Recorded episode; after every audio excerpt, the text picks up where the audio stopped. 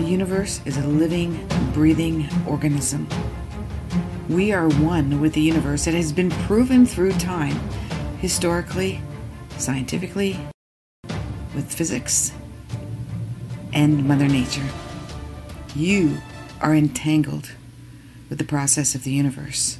And you can co create with that universe. But what is that language? How do you connect? There are several ways that you can connect intuition, you can get in touch with self awareness. You can have years and years of trying to understand who you are so that you can connect and feel your way through. But you can also use life coaching, a mixture of NLP, psychology, neurology, as well as astrological, and connect you with your future and help you unlock your destiny.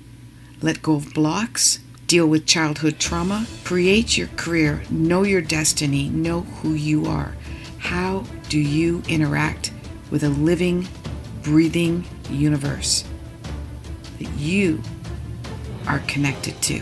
Nassim Haramein, a radical physicist, well noted for his work, proves this to be true. In the movie The Connected Universe,